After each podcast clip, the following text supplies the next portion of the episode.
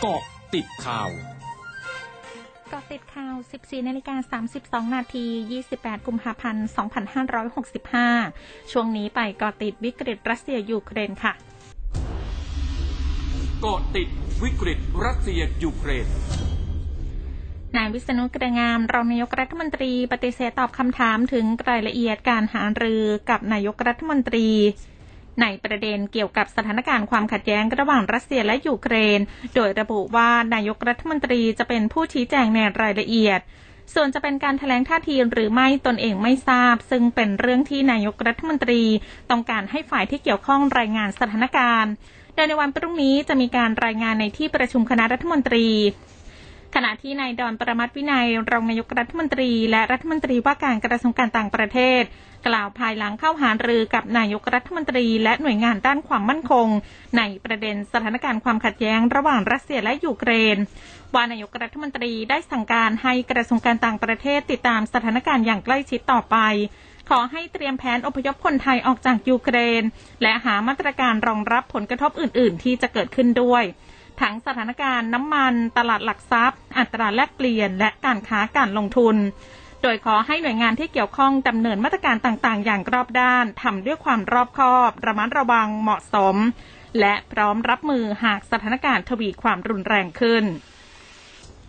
ด้านนายสุพัฒนพงพันมีชาว รองนายกรัฐมนตรี และรัฐมนตรีว่าการกระทรวงพลังงานระบุ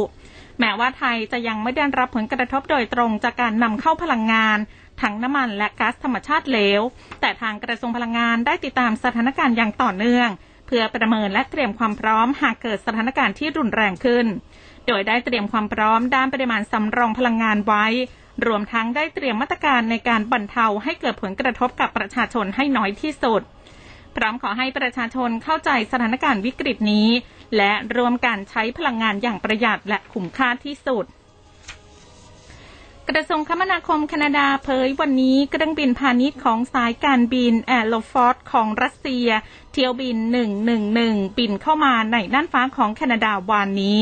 แม้ทางการแคนาดามีคำสั่งห้ามเครื่องบินของรัสเซียบินเข้าน่านฟ้าแคนาดา ซึ่งกระทรวงคมนาคมแคนาดาไม่ลังเลที่จะดำเนินการตามกฎหมาย ขณะที่เว็บไซต์ FlightAware เผยเครื่องบินลำดังกล่าวกำลังมุ่งหน้าไปกรุงมอสโกของรัสเซีย หลังจากขึ้นบินจากเมืองใหม่อามีของสหรัฐนายแพทย์เกียรติภูมิวงกระจิตปลัดกระทรวงสาธารณสุขในฐานะหัวหน้าศูนย์ปฏิบัติการฉุกเฉินด้านการแพทย์และสาธารณสุข กรณีโรคโควิด -19 ส่งหนังสือด่วนที่สุดถึงนายแพทย์สาธารณสุขจังหวัด ผู้อำนวยการโรงพยาบาลศูนย์ โรงพยาบาลทั่วไป ในการเตรียมการสำหรับการดูแลรักษาผู้ป่วยติดเชื้อโควิด -19 แบบโรคประจำถิ่น ตั้งแต่วันที่ 1 มีนาคมนี้โดยขอให้เพิ่มการจัดบริการรักษาแบบผู้ป่วยนอกสำหรับผู้ติดเชื้อที่ไม่แสดงอาการป่วย หรืออาการป่วยไม่มากให้สังเกตตัวเองที่บ้านตามความสมัครใจ ช่วงหน้าคืบหน้าข่าวอาเซียนค่ะ ร้อยจุดห้าคืบหน้าอาเซียน นายกรัฐมนตรีฟูมิโอคิชิดะของญี่ปุ่นเผยวันนี้ญี่ปุ่นอยู่ระหว่างการพิจารณาออกมาตรการคว่ำบาตรเบลารุส จากการสนับสนุนปฏิบัติการทางทหารของรัสเซียในการรุกรานยูเครน พร้อมทั้งวิพากษ์วิจารณ์ประธานาธิบดีวลาดิเมียร์ปูตินของรัสเซีย ว่ามีพฤติกรรมเสี่ยง หลังจากสั่งการกองกำลังนิวเคลียร์ให้อยู่ในการเฝ้าระวังระดับสูง รัฐมนตรีกระทรวงการต่างประเทศสิงคโปร์เผยวันนี้ สิงคโปร์จะออกมาตรการคว่ำบาตรรัสเซีย จากการที่รัสเซียบุกยูเครน ซึ่งเป็นความเลวร้ายอย่างที่ไม่เคยเกิดขึ้นมาก่อน โดยมาตรการดังกล่าวได้รวมถึงการกำหนดควบคุมการส่งออกในสิ่งที่สามารถถูกใช้เป็นอาวุธโดยตรงได้พร้อมทั้งสกัดกลุ่มธนาคารรัสเซีย และการทำธุรกรรมทางการเงินที่เชื่อมโยงกับรัสเซีย นายหวังอี้ รัฐมนตรีกระทรวงการต่างประเทศจีนเผย ในระหว่างสนทนาทางโทรศัพท์กับรัฐมนตรีต่างประเทศเยอรมนี เมื่อวันที่ 26 กุมภาพันธ์ว่าจีนไม่เห็นด้วยกับการใช้มาตรการคว่ำบาตรเป็นวิธีแก้ไขปัญหาความขัดแย้งระหว่างรัสเซียกับยูเครน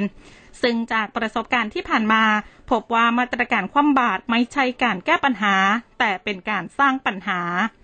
ทั้งหมดคือกอติดข่าวในช่วงนี้ สุพิชยาถาพันรายงานค่ะ